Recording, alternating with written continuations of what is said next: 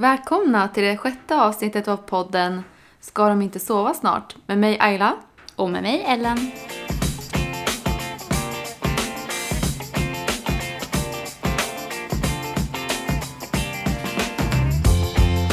Hur är läget då, Ellen? Jo, men det är bra med mig. Hur är det med dig? Jo, men det är bra. Jag är jättepeppad för imorgon ska jag och Aston gå på babysim för första gången. Alltså du är väl så taggad. Jag kommer ihåg att du vill gå för det här med Adrian just så mycket. Ja, alltså jag ville verkligen gå med Adrian. Och sen så försvann tiderna jättefort. Nu har jag lärt mig till den här gången. Och sen så eh, kom pandemin. Och då vågade inte jag. Jag vågade inte boka in. Eh, vågar ingenting. Nej, alltså jag kände typ att jag ville vänta lite. Och sen blev det bara inte av. Så jag tror att han blev för gammal för babysim. Så nu den här gången kände jag, nej... Nu, nu ska jag gå. För det här kanske är sista gången. Men gud vad mysigt. Vad kul. Alltså jag tror inte ens Esther har varit i ett badhus. Alltså, alltså vi har varit en gång med Adrian. Och han var ja, men ett år och några månader. Och han älskade det så mycket. Så att han typ sjöng i den här varma bassängen med bubblor i. Mm. Alltså vi... Han sjöng i den. Men det var kul att så många var med i tävlingen som nu är avslutad. Som vi hade förra veckan. Men det var jättemånga som var med. Så himla kul. Ehm, tävlingen är över och vi har dragit vår vinnare och så. Men vi hoppas ju kunna ha fler tävlingar och samarbeten i framtiden. Så följ oss på Instagram så kanske det dyker upp någonting snart igen. Ja, gå in på Ska de inte sova snart på Instagram. Så får ni se om det dyker upp någonting mm. mer där. Men Ayla, vi har ju pratat om det här med det dåliga samvetet. Det har ju vi kommit in på, känns det som, i varje avsnitt nästan. För att det liksom finns ju i allting. Ja, verkligen. Mm, mom guilt hela tiden. Och jag vet inte, jag hade inte förväntat mig att det skulle vara så mycket. Och i liksom allting man gör nästan innan jag fick barn. Nej, men inte jag heller. Och jag vet inte typ om det blev mer nu när vi fick två barn. Mm. Oh, gud ja, det känns som det dubblades. Ja, för jag har nog tänkt på det så mycket. Jag tycker inte vi pratade om det så mycket när vi bara hade ett barn heller. Utan nu när vi har två, då tycker jag att det kommer upp hela tiden. Mm. Att man har dåligt samvete för att man är otillräcklig eller liksom har, inte gör någonting. Eller, eller gör någonting. Det är alltid någonting. Man är ju aldrig liksom så som man har tänkt sig. Mm. Men jag vet inte om det är typ ens... egna förväntningar eller om det är, vad är det som gör liksom att man hela tiden går runt på den här känslan? Alltså är det någonting, alltså nu är allting så lättillgängligt också med sociala medier och man, man ser andra mammor och hur det ser ut. Ibland ser det mer perfekt ut än vad, vad det kanske är. Och så har man en bild av liksom andra mammor man ser också. Och så har man en bild av hur en mamma ska vara. Och sen tror man att ja, det är det på något sätt man ska sträva efter. Ja, men alltså jag tänker att det kommer in i ganska många alltså, kategorier av saker som man ändå gör. Jag vet inte, jag tänker att det kan ju både vara att man ser att man, någon gör någonting med sitt barn och så tänker man att man typ kanske, borde jag göra det eller går jag miste om någonting, går mitt barn miste om någonting för att vi inte gör det här. Det kan ju också vara tvärtom. Att man själv liksom har en tanke om att det borde vara på ett visst sätt. Mm. Ibland kan jag liksom höra mig själv att jag säger saker och så tänker jag, men gud, det här kanske inte alls någon annan vill göra eller passar någon annan. Och då kanske den känner, gud, men borde jag ha gjort det här? Mm. Men det kanske inte passar deras barn eller deras familj. Nej. Och så kanske det är att man hade en bild av liksom vad en mamma var när man var yngre eller hur man skulle bli som mamma. Och sen nu när man är mitt i det. Jag har svårt att ta in ibland att, att jag är en mamma. Än. Du känns ju fortfarande själv som typ en tonåring. Ja, men, typ. Och nu bara, nej men jag har två barn. Alltså jag är en tvåbarnsmamma. Och nu är jag jätteseriös. Så seriös. Nej men och så bara, jag känner mig, alltså när jag hämtar på förskolan också. När man är bland andra mammor. Att jag känner mig så här, nej men jag är inte en del av det här. Är det alltså sant? På något sätt. Ja, jag vet inte varför. Jag känner mig fortfarande inte riktigt... det här, fast jag vet ju att jag är en mamma. Och då är det ju någon bild kanske av att så här, hur en mamma ska vara som jag har haft i huvudet Och nu när jag är där, att det inte liksom stämmer överens med så jag har tänkt. Och därför känner jag så här, nej men det passar inte på något sätt. Typ att det blir osynk. Ja. Och att det sen leder till att man typ känner att man ja. inte gör tillräckligt. Eller att man Exakt. får dåligt samvete för saker. Ska vi ge exempel på någonting som vi, som vi tänker oss? Mm, men det kan vi göra.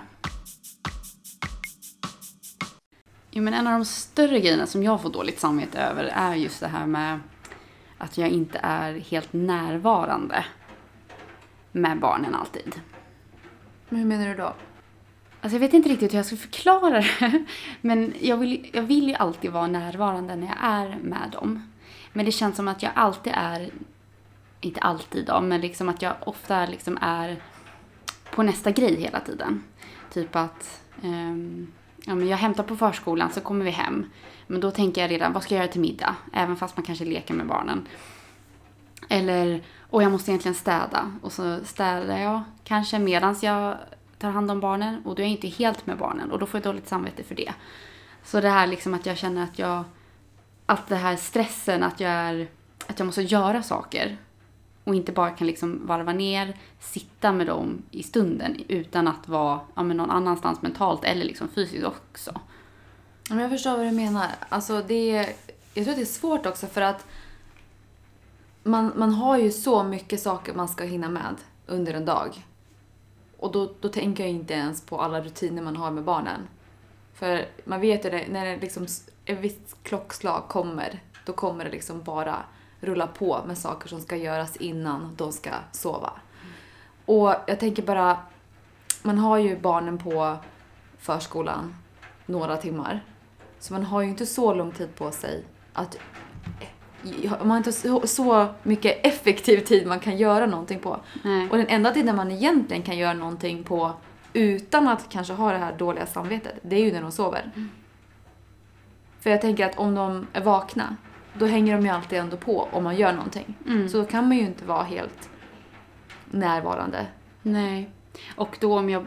Alltså om man bara skulle sitta och leka med barnen och inte göra någonting av det andra. Då hade man ju inte fått någonting gjort heller. Liksom. Då hade de ju inte fått mat i magen. Eller eh, borstat händerna. Eh, så man behöver göra de grejerna också. Men varför ska det vara det här dåliga samvetet då? Som liksom kommer på köpet. Och för mig är det också, även fast man... Alltså efter förskolan brukar vi, om det är bra väder, går vi alltid till en park eller någonting och leker lite och så här. Och man eh, alltså är med Esther då, eftersom du har inte sett henne på hela dagen. Och så är vi ute kanske en timme eller någonting och så kommer in och då måste jag göra maten och allting.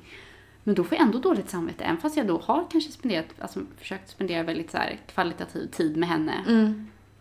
Men så får jag ändå dåligt samvete, så jag vet liksom inte hur jag ska komma runt det här. Det, det kommer ändå. Ni får gärna skicka tips till oss om ni har gått igenom där och kommit på oh. och så ska, vad ska göra.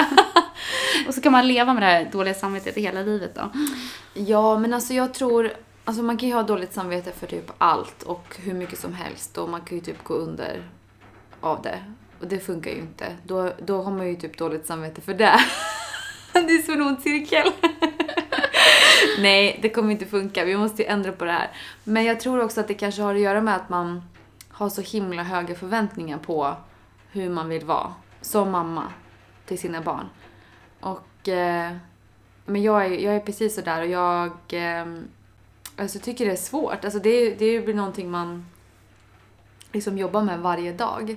Men jag vet inte, man kanske borde vara lite snällare mot sig själv och tänka att men man kanske inte alltid måste vara exakt så som man har tänkt sig i sitt huvud med sina barn, för jag tror att de kommer nog inte fara illa eller älska mindre för det. Utan de, de ser ju att du är där och när de behöver dig så ropar de ju på dig. Mm. Eller liksom, de ser ju till att du kommer. Men, och jag tänker om man har en timme kvalitativ tid ute med det äldre barnet.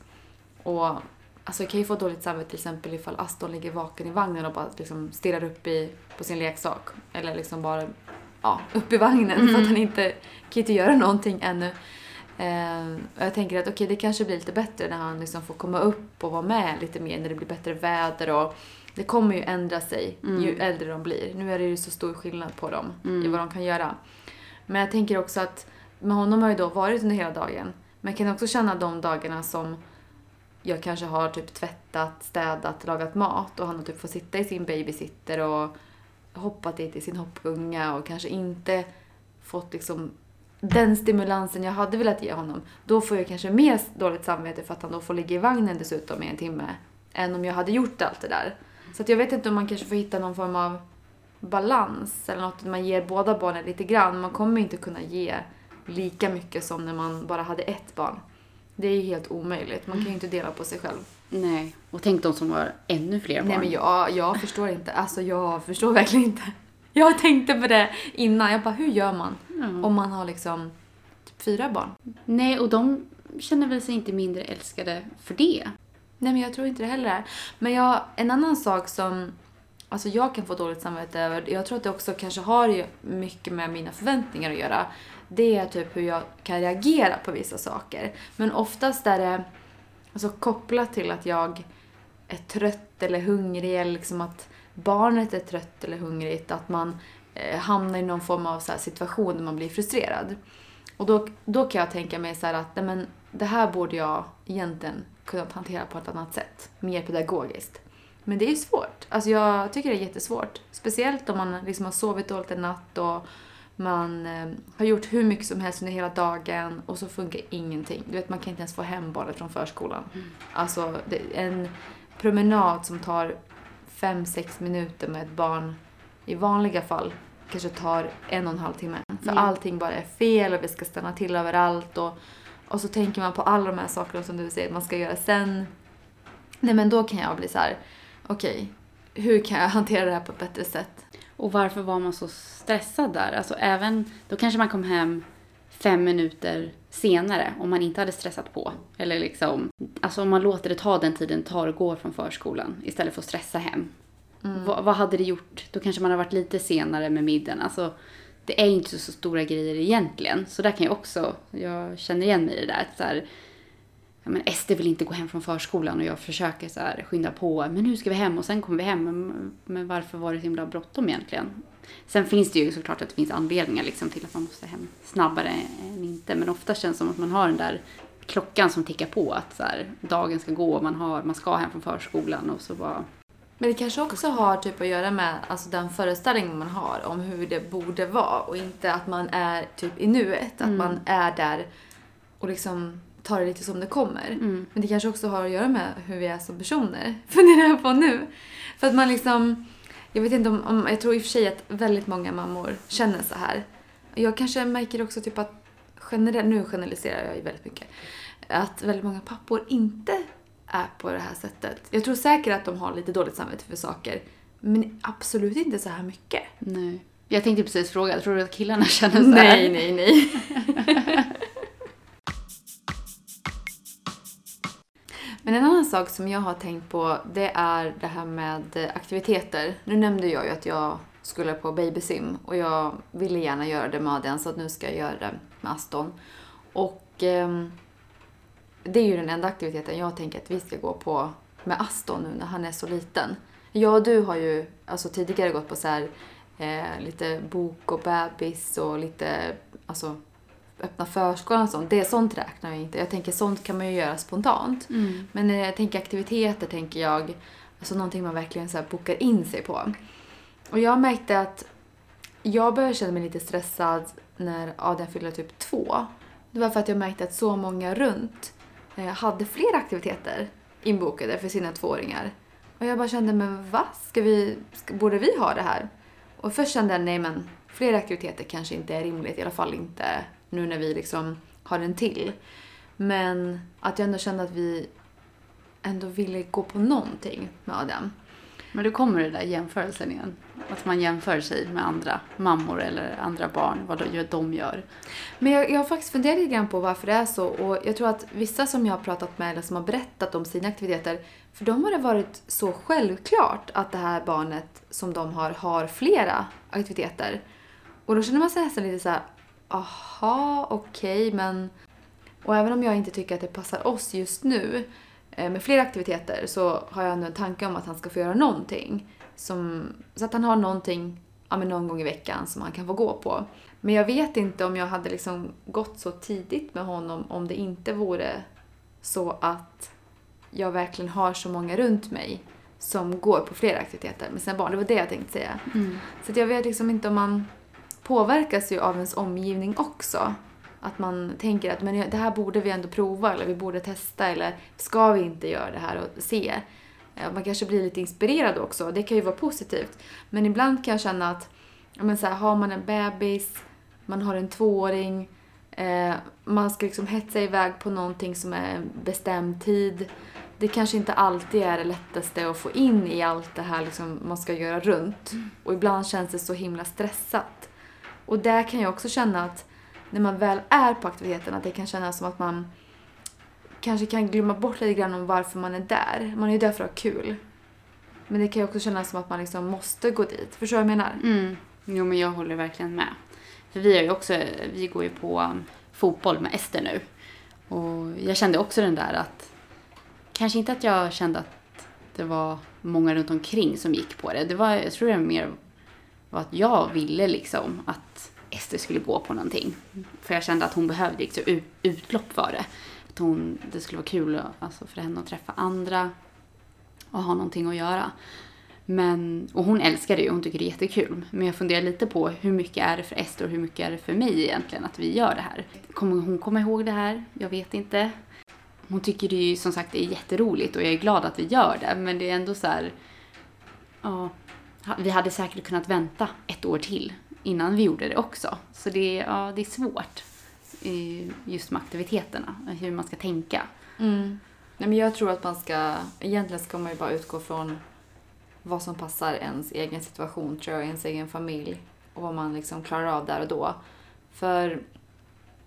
Dels så är det ju, alltså det vi går på just nu, det är superdyrt också tycker jag, jämfört med vad man får. Jag tänkte precis säga, kan vi prata om dyrt det? Alltså det är helt orimligt. Alltså det, jag vet inte hur det ser ut i liksom hela Sverige så, men jag kan tänka mig att det är ungefär lik, alltså liknande. Men det är, alltså de priserna de tar för alltså, enkla instruktioner som man gör med väldigt många barn i ett rum, äh, men nej, jag tycker inte att det är rimligt. Och då ska vi inte prata om alla vabbveckor då, som man inte kunde delta heller, som bara går förlorade och allt det här. Nej, verkligen inte. Nej, men jag, jag förstår ingenting. Jag är det så här liksom, det kommer vara nu. Nej men, nej men på riktigt. Nej, men, så därför har vi kommit fram till att Ayla ska hålla fotbollspass nu. För våra barn, det är jättebra. Eller hur? Rimliga priser här. Rimligt. Nej, men alltså det som jag tänker bara, det är att jag tror... Någonstans, den här gången har vi landat i att vi testade på någonting. Vi kommer inte fortsätta med just det här. Men vi gjorde det mycket för att det har varit pandemi. Och för att eh, vi inte har kunnat gå på, på så mycket aktiviteter och komma ut lite grann. Ha någonting varje vecka där vi kände att nämen, den här, liksom varje helg så har vi en aktivitet inbokad. Och sen i framtiden tänker jag man får se lite vad, vad deras intressen är. Det känns ju roligare att verkligen alltså, prioritera någonting och gå på någonting. När man vet att det är någonting verkligen de tycker är kul och uppskattar. Ja. Så sätt. Alltså Esther går ju på fotboll. Nu är jag så här situationstecken. Det är inte så mycket fotboll. Det är mycket annat också. Så ja men, ja, men tänk i framtiden vad hon nu vill göra. Att man liksom går och satsar på det istället. Ja. Men, och det känns ju roligare än att välja själva.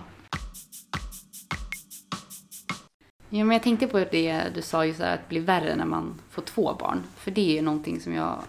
verkligen har upplevt sedan Edvin kom. Jag tyckte att jag hade alltså, dåligt samvete för vissa grejer med Esther. Men som du sa, att det blir ju mycket värre när man fick ett, ännu ett till barn. Och jag tror, när man bara hade ett barn, alltså när jag bara hade Esther, då hade man ju all fokus på henne. Och bara kunde gå efter hennes mat och sovklocka och ja, men allt vad hon behövde. Alltså, men om de pep typ en gång, då var man ju där. Det är ju, alltså så var det ju. En sekund. Och nu får jag så dåligt samvete då för Edvin. För han, det känns som han måste anpassa sig så mycket mer efter oss. Alltså vår vardag med Esther liksom. Han, han kanske precis har somnat. Nej men då måste jag gå och hämta Esther på förskolan. Och då får jag liksom väcka honom och ta med honom ut. Eller, ja, det känns som liksom, man kan inte bara gå efter hans, hans rytm. Å andra sidan så... vet han ju ingenting annat. Utan det kommer ju vara hans alltså vardag mm. från början. Så jag vet inte liksom om de far illa av det liksom, när de inte heller vet att det kan vara på ett annat sätt. Utan de hänger ju på och de får ju också väldigt mycket av sitt syskon. Jag tänker att de får ju både alltså, roliga leksaker och väldigt mycket stimulans när alltså, de äldre barnen hoppar runt och gör roliga grejer och när de myser med varandra. Alltså det kommer ju väldigt mycket gratis för dem, tänker jag. Som alltså, de första barnen inte fick. Mm. Även om de fick mycket mer kanske av oss som föräldrar. Mm. Förstår du vad jag menar? Mm. Jo, men absolut. Och när vi hämtar Esther, alltså Edvin skiner ju upp liksom, när Esther kommer hem från förskolan och de säger hej till varandra och ja, men de har ju redan så mycket glädje av varandra så det, det ser jag ju också. Um, och sen vet jag inte heller om det är så att, för att som du säger så var vi ju så fort alltså de Esther pep så var man ju där, men Edvin har ju, han har ju fått vänta mer. Jag kanske klär på Esther medan han gallskriker. Då är det så här, vem ska jag prioritera? Då, då kanske han får gråta lite mer så jag klär på Esther. Och jag vet inte om det också har gjort för att han känns mycket mer lugn och... Jag menar, du vet att han har bättre, bättre tålamod, bättre eller? Tålamod, exakt. Och då vet jag inte, är det för att jag är mer lugn med honom för att jag är mer så här säker som mamma och låter honom vänta lite mer? Eller är det så som han som person? Alltså jag vet inte, för jag tror nog att... Nu tycker jag ju att både Adrian och Aston har varit alltså, lugna som bebisar. Och Aston fortfarande är lugn som bebis. Men jag känner igen det du säger. För jag tänker att Aston, han får ju vänta väldigt mycket. Eh, nu händer det ju för sig också att det är klart att Adrian får vänta på vissa saker.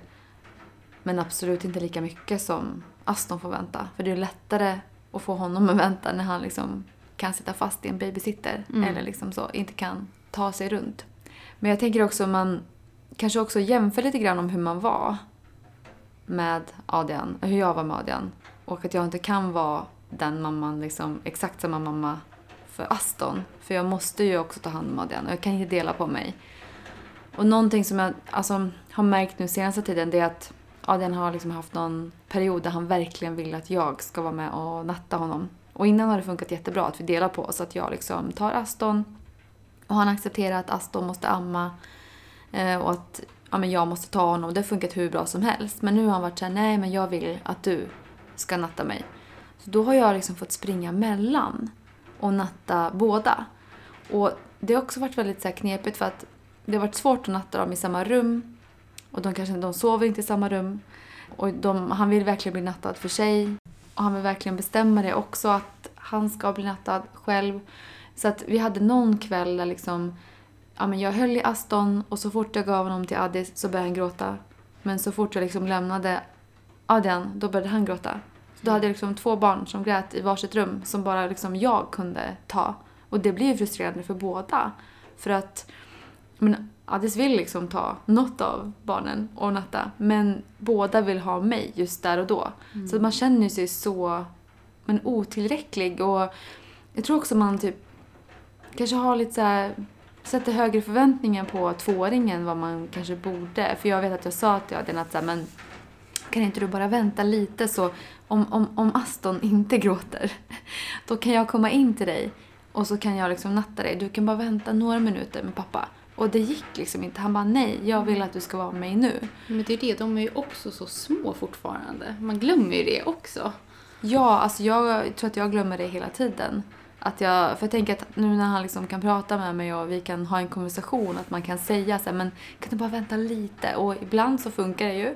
Men ibland så behöver de verkligen att man är där. Då och inte liksom om fem minuter. Så det är väl det som är alltså, svårt. Att man kan inte dela på sig. Jag tror det kommer bli bättre. Alltså jag tror nu är vi i början av det här. Vi kommer växa in mer i att ha två barn. Och sen kommer de ändå inte vilja hänga med oss när de är äldre. Så vi får tänka att det kanske är positivt att båda vill att man ska vara med där och då hela tiden. Nu när de är små. Kommer vi sakna det här någon dag? Kommer vi se tillbaka på det och tänka, ja vad dum jag var som inte liksom... Varför hade jag så dåligt samvete hela tiden? Varför Ex- njöt jag inte bara? Exakt, exakt. Och sen när de har somnat och man sitter i soffan. Och då kommer ju också dåliga samvetet över dagen. Ja, och man har liksom... Man går igenom allt. Vad kunde jag gjort bättre? När de sover är de så söta och oskyldiga. De ju... då, då, de inte, då, då skriker de ju inte. Då eller tar man fram mobilen och kollar på typ klipp och bilder på hur de ser ut och vad man har gjort. Och så känner man bara, åh... kanske inte skulle ha sagt så där, eller kanske skulle ha liksom skyndat mig lite mer. Men jag funderar på det här. Tänk om det också är så att det blir värre för att man har så himla mycket hormoner i kroppen. Jo, men det är ju säkert så. För jag vill ändå minnas att det blev lite lättare när alltså, Adrian var lite äldre, när jag hade slutat amma och när jag inte var gravid. Mm. Alltså den här lilla korta perioden där mellan. Att jag ändå var lite mer okej med att göra någonting för mig själv. Eller att jag skulle kunna gå iväg och lämna honom. Eller att jag skulle kunna liksom ha roligt utan honom. Förstår du vad jag menar? Mm. Ja, men kanske. Alltså jag har så svårt att tänka tillbaka på hur det var. Och nu, man är ju mitt inne i det här nu. Med alla hormoner och allting. Men det kanske är någonting i det. Men, men det känns som att det blir typ upphöjt till ja, men, tio gånger värre. Bara för att man har så mycket hormoner. För jag kan känna att jag får... Alltså, mina känslor blir liksom starkare när jag har typ alla hormoner. Att jag liksom reagerar på ett annat sätt. Men att när jag inte har det så... tror jag att jag kanske är lite mer cool. Mm. Ja, men kanske. Vi får ju lyssna tillbaka på det avsnittet när vi har slutat amma och sådär. Lyssnar vi tillbaka och bara, alltså, vilka crazy. Är de här? Bara chilla lite. Ja, men alltså, ni måste ju säga till oss om ni känner igen er. Ifall ni också har ja, men upplevt det här som vi gör. För att jag tror att det, jag tror ändå att det är vanligt att man... Att man går runt och är så här lite stressad, känner sig lite typ otillräcklig och typ dåligt samvete för någonting. Och ibland känns det som att det är ganska dumma grejer. Alltså man känner sig, alltså att man har dåligt samvete för. Ja, men någonting som jag tycker att varit ganska jobbigt är väl det här med egen tid. Mm. Det känns som att... Det är en klassiker känns det som. Ja, i det här området. I alla fall för kvinnor. Jag läste någonstans faktiskt att killar är bättre på att faktiskt ta egen tid. De bara gör det. Och att de har säkert inte så dåligt samvete över det heller. Det tror jag nog inte. Alltså, ja. Men jag känner typ att jag är ganska så här, planerar in min egen tid när jag vet att barnen typ är lugna. Typ om de sover. Eller att ja, men, min egen tid ändå faller under en tid där det blir lättare för typ Adis att ta båda. Mm. Och jag tror inte att det blir så för honom. Nu är jag i och för sig föräldraledig så att han är ju på jobbet. Så jag måste ju ta många jobb, alltså jobbiga timmar i dagen. Men jag tänker också att men rent generellt tror jag även med Adrian att jag hade ganska svårt att lämna honom och kanske gå iväg och göra någonting. Sen så ammade han ganska länge med tanke på att han verkligen inte ville ha flaska. Så att det gjorde ju också att jag var mer bunden till att jag inte kunde vara borta så länge. Jag märkte att det blev lättare när han började äta mer mat och vi bara liksom hade amning typ morgon och kväll eller på natten. Och då började jag känna att jag faktiskt kunde ja men, gå iväg lite längre stunder och göra någonting utan att känna ja men, den här stressen att oj men vad händer ifall han behöver amma. Mm. Jag tror det är ju en del av det. Och så känner jag ju med Aston nu att man på något sätt ska vara tillgänglig. Jag vet inte. Nej, men det, det är som att man tror att bara för att man inte är där så kommer allt bli kaos. Av någon anledning. Och så blir det ju oftast inte det. Det är klart att det kan bli det. Men oftast är ju allting helt fine som du säger. Men det jag upplever också är att så här, jag tror jag är ändå rätt bra på att men, ta mig egen tiden. Kanske inte alltså, jättebra. Men jag försöker ändå liksom prioritera det. Men ändå då när man gör det. Det är ju inte som att jag kan njuta fullt ut som innan barn. Utan man får ändå dåligt samvete då för att man har tagit sig den där egna tiden eller tänker på hur går det där hemma. Så det blir liksom inte på samma sätt. Men sen tror jag att det är alltså jätteviktigt att man... Alltså för jag vill ju vara en glad och bra mamma. Och jag tror jag blir det av att liksom få återhämta mig också. Men sen är jag nog inte alls så bra som jag borde vara på det. Men jag tror att det är väldigt viktigt. Men jag tror som du säger att ändå då när man tar den här tiden att... Jag försöker ju planera in det så bra som möjligt i schemat för hela familjen. Så att liksom det ska gå så smidigt som möjligt. För jag vet ju om annars kan inte jag slappna av när jag är och, och tränar eller träffar någon kompis eller vad det kan vara. Men då handlar det ju om att det är våra egna förväntningar på allt det här igen. Mm. För jag tänker man, man liksom tänker så här, ja ah, men man vill inte, man är typ fem steg fram, man är inte ens två steg fram, man är typ fem steg fram. Och så tänker man så här, ja ah, men om det händer, om det händer, om det händer, och så kommer det hända, mm. och så kommer det bli så här. Och så har man liksom byggt upp ett scenario i sitt huvud och så tänker man, men om jag istället bara gör det här när barnen sover, då, då löser allting sig. Mm. Men det är också så här att, ja fast då är man ju alltid med när de är vakna, och så blir man på något sätt också, men man gör ju dem vana vid att, att det alltid är en själv som gör allting. På något sätt så bygger man sin egen fälla, tänker jag, att man låter ju inte ens men den andra fällan faktiskt ta det ansvaret som de behöver ta, mm. och visa liksom att nej, men det går ju hur bra som helst här, och det blir ju såklart bekvämt både för barnen och för den andra föräldern att, att man liksom hela tiden gör allt det där och har det här ansvaret på sig själv att ordna allting. Ja, ja men exakt, för det blir ju oftast, alltså man kanske har en lista på det här ska göras, eller man hittar det där, eller ja, för man, man, man är själv den som har alla rutinerna för att man är med barnen mest. Men även om man inte ger hela rutinlistan så som det löser ju sig. Alltså ja. Det blir ju jättebra ändå. Så att ja. Det är det där att det går inte underbart för att vi inte är där. Men man har nog den bilden eller idén om att att det gör det på något ja. Sätt. Nej men jag tror också det. Nej men jag jag måste bli bättre på att ta mer egen tid, känner jag. Och nu när Aston börjar bli lite, alltså några månader äldre, eh, och snart när han börjar liksom äta mer mat, då vet jag att det kommer bli lättare också. Det är ju svårt, alltså när man helammar är det ju verkligen svårt, mm. tycker jag i alla fall. Men det är också så att om jag tar egen tid, alltså egen tid fast Edvin är med, är det egen tid? Jag vet inte. Nej, det är väl inte egen tid, eller? Men för det är också en sån här grej som jag får dåligt samvete över, att jag kanske gör ärenden eller... Ja, men alltså jag går på den här jag går på en mammaträning och då får, är ju Edvin med. Och det är ju för mig själv, men han får ju följa med. Men då får jag ju dåligt samvete över att han måste följa med mig på mina grejer. Men tror inte du att han tycker att det är jättespännande där? Att vara på ett gym och liksom att ja, det händer en massa in... saker runt och... Eller? Jo, men jag intalar mig det. I alla fall. Och att det är andra bebisar. Att han kan umgås med dem. Umgås. I citationstecken, ja. Han kan titta på dem. Och att han också får ut någonting av det. Men... Ja, men alltså det där dåliga samvetet, herregud. Tyckte, tyckte, fick du dåligt samvete för att jag och du hängde med Adrian och Esther på Malskandinavia? Nej, det fick jag inte. Nej, det är ju någonting med andra barnet, jag säger det. Alltså jag hade inte heller något dåligt samvete, det var hur mysigt som helst. Nej, gud, där hängde vi för mycket. Nej, gud. Nej, nu får vi dåligt samvete bara för att vi spelar in den här podden också ju. Vadå? Alltså, nej. Jag menar att vi sitter här och att de leker med varandra.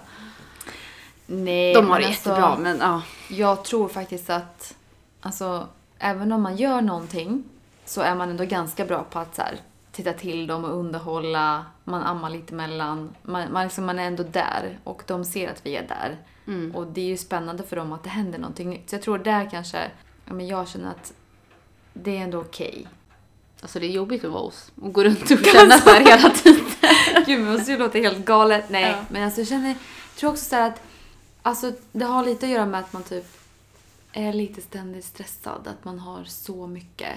Och sen tror jag också att det kan vara lättare ifall man har lite mer avlastning. Alltså vi båda gör ju väldigt mycket själva.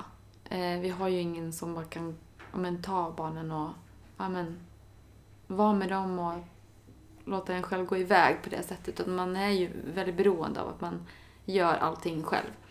Mm. Jag kan tänka mig att om man bara hade... Ja, men, lite mer avlastning från någon familjemedlem eller liksom vän som inte var i våran situation. Mm. Att det kanske hade varit lite annorlunda. Jag vet mm. inte, jag bara intalar mig att det är så. Mm. Typ när vi har varit med alltså mormor och morfar, alltså Adrian och Astons mormor och morfar, då när han är iväg och leker med dem eller liksom gör saker med dem, då har jag absolut inget dåligt samvete för honom överhuvudtaget. Och då känner jag att jag kan slappna av och liksom verkligen vara med Aston mer också. Och det är för att jag vet att han har så roligt med dem. Mm. Alltså att de gör roliga grejer ihop. Och då tänker jag, men den, då har han liksom kvalitetstid. Men både med dem, men också men för sig själv. Att det blir liksom en rolig stund som han verkligen kommer prata om och tycker att det är jättespännande. Mm. Och då känner jag inte alls sådär att jag är typ otillräcklig eller att liksom jag lämnar bort honom eller så. För ofta så kanske vi är där eller så är de hos oss och så handlar om några timmar. Eh, och då och oftast är det ju kanske morföräldrarna som vill ha, alltså ber om den tiden också. Då mm. känner jag också så här att så här, det känns bra att lämna över och man kan helt släppa det. Ja, det är inte så på man liksom, menar, att man behöver inte be om det på samma sätt. Det är ju inte på en barnvakt. Nej, precis. Sättet. Nej, men då känner jag verkligen inte det här, utan då känner jag att nej men gud vad skönt, för då får alla på något sätt en kvalitetsstund. Och jag menar, det önskar jag kanske att man kunde få lite oftare.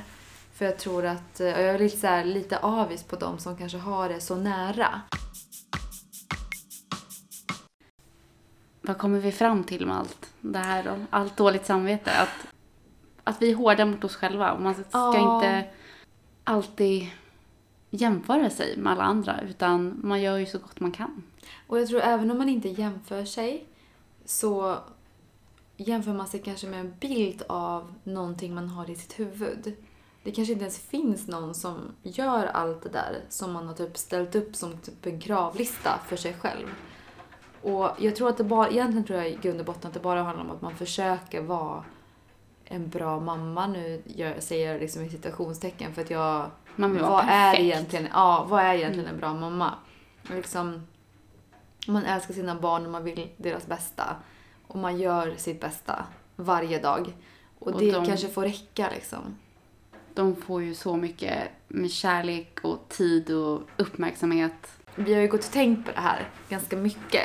Om hur vi känner och att vi, det kommer in i ganska många av våra konversationer. Att man får dåligt samvete för någonting. Och så blir man lite sådär, men varför? Och så typ försöker vi älta på det. Och så kommer vi ändå inte fram till något, eller? Mm. Men vi har väl kommit fram till någonting. Jag vet inte. Jag tror det. Vi ska vara snällare mot oss själva. Mm. Och vi får peppa varandra. Mm. Och liksom de runt oss. Och... ja, och jag tänker också det här med ja, men sociala medier, vilka man följer. Alltså omge... vi ska omge oss med sådana som vi inspireras av. Och gör oss, alltså, som vi blir peppade av. Och inte sådana som vi som gör att vi får det här dåliga samvetet. Och jag kanske tar med mig typ att alltså, jag vet inte, kanske borde bli bättre så fort Aston liksom ändå kan lämnas själv på ett annat sätt. Att liksom verkligen ta egen tid på riktigt. Eh, för jag tror också att man blir mer alltså, glad av det. Liksom, att man känner att man får mer energi av det. Att man kommer tillbaka och är liksom på ett annat sätt. Och att man kanske får försöka släppa barnen en liten stund när man väl är iväg och gör någonting. Det är svårt. Det är jättesvårt. Men när vi slutar amma då får vi gå ut och ta ett glas bubbel, du och jag. Ja, vi får göra det. Utan barnen. Exakt, så får vi typ skåla. Vi får köra livepodd. Om vi vågar. Eller hur? Veckans känsla. Kommer du ihåg det här jag sa med att det är soligt och härligt ute? Yeah. Våren är på väg. Mm. Um, ja, men jag tar ju tillbaka allt jag sa. För uh, ja, just nu när vi spelar in så är det något snöregn som har kommit tillbaka. Och liksom, vinterjackorna är på. Jag hade typ packat undan alla overaller och allting. För jag tänkte, nu är det vår. Men icke. Nej, allting har åkt fram här också. Jag vet att det finns några nu på förskolan som totalvägrar vinterkläder. Jag har sett dem den här veckan och tänker, nej, nej, alltså Adrian får ha sin vinterjacka ett tag till. Men det har ju varit typ minus två när vi har lämnat. Ja, men det är så kallt. Och sen jag kanske kan det blir lite varmt liksom mitt på dagen. Så jag hatar det här vädret när man inte vet så hur man ska klä barnen. Alltså man kan ju köra lager på lager, tänker jag. Men... jag tycker fortfarande att det är för kallt att lämna i en skaljacka när det är minus två. Mm. För de är ju så tunna. Och även om man liksom kör jättebra lager på lager. Nej, jag vet inte alltså. Jag, jag känner bara, nej, du får, du får ha vinterjacka. Ja, men det är så deppigt. Men man vet ju också att det alltid blir så här. Man vet det ju att man tror i april. Man tror alltid. Att det är vår och sen går det alltid tillbaka. Men fast ändå blir man så förvånad varje år. En sak som ändå jag känner... jag vet att det har snöat i april senaste ja, men säkert tio åren där, alltså här i Stockholm där jag, alltså jag vet att jag har gjort det. Jag, jag har den här diskussionen med någon varje år, varje år. Att det är någon som bara, fan varför snöar det i april? Nej men det här snöar i april i Stockholm varje år. Det är det. Mm. Men den brukar liksom inte ligga kvar.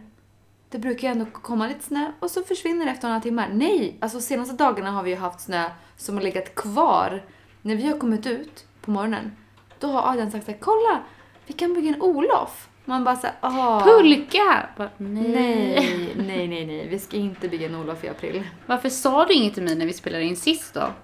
Vadå för något? Att, nej, det att, det, att det var så soligt och allting. Ja, men alltså, satt du där och bara, bara vänta nu nej, bara. Nej, jag tänkte så här, ja men det kanske kommer lite grann. Men inte att det ska ligga kvar. Mm. Inte att jag ska plocka fram en vinterjacka. Det har väl ingen liksom haft några förväntningar på. Nej, men det är ju typiskt aprilväder. Och det var ju också på första april. Det var ju världens så här April's Fool's joke. Ja, ah, oh, herregud.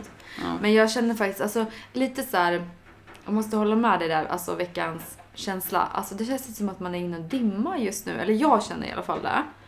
Att det är så här, man kan typ inte göra någonting. Man vill vänta på någonting. Eller? Jag känner som att jag väntar på någonting. Vad, Vad väntar jag på? Jag vet inte. Vad väntar du på? Jag vet inte vad jag väntar på. Nej, men det känns bättre jag... tider. Ja, men kanske. Men jag tänker att det typ kanske har att göra med att man är lite låst just nu med typ vädret. Och vi hade liksom också alltså, mycket hopes and dreams när solen kom. Och det liksom var tio grader där några dagar. Det här kanske inte var vårt peppigaste avsnitt, eller? Nej, men det känns ändå som ett där viktigt ämne och prata om, just för att jag tror många känner som vi. Jag hoppas att det är fler där ute som känner igen sig i det vi pratar om. Att det inte bara är vi som sitter här. Och jag hoppas att det typ, alltså det blir väl bättre tänker jag med tiden. Mm. Och så får vi peppa varandra till att liksom släppa det här dåliga samvetet, för att egentligen leder det inte till någonting bra. Det är mm. bara vi själva som som ja men har ont av det egentligen. Mm. Ja men verkligen. Men eh, ni får jättegärna gå in på vår Instagram och skriva vad ni har, om ni har andra situationer där ni får dåligt samvete. Ja, vi lägger upp en sån här frågeruta så får ni, får ni säga vad ni tänker och hur ni känner. Mm. Så vi pratar med varandra. Vi får peppa varandra helt enkelt. Mm. Men tack för det här avsnittet. Ja, tack så jättemycket och så kul att ni fortsätter lyssna på oss. Mm. Vi hörs nästa vecka. Det gör vi. Hej då. Hej då.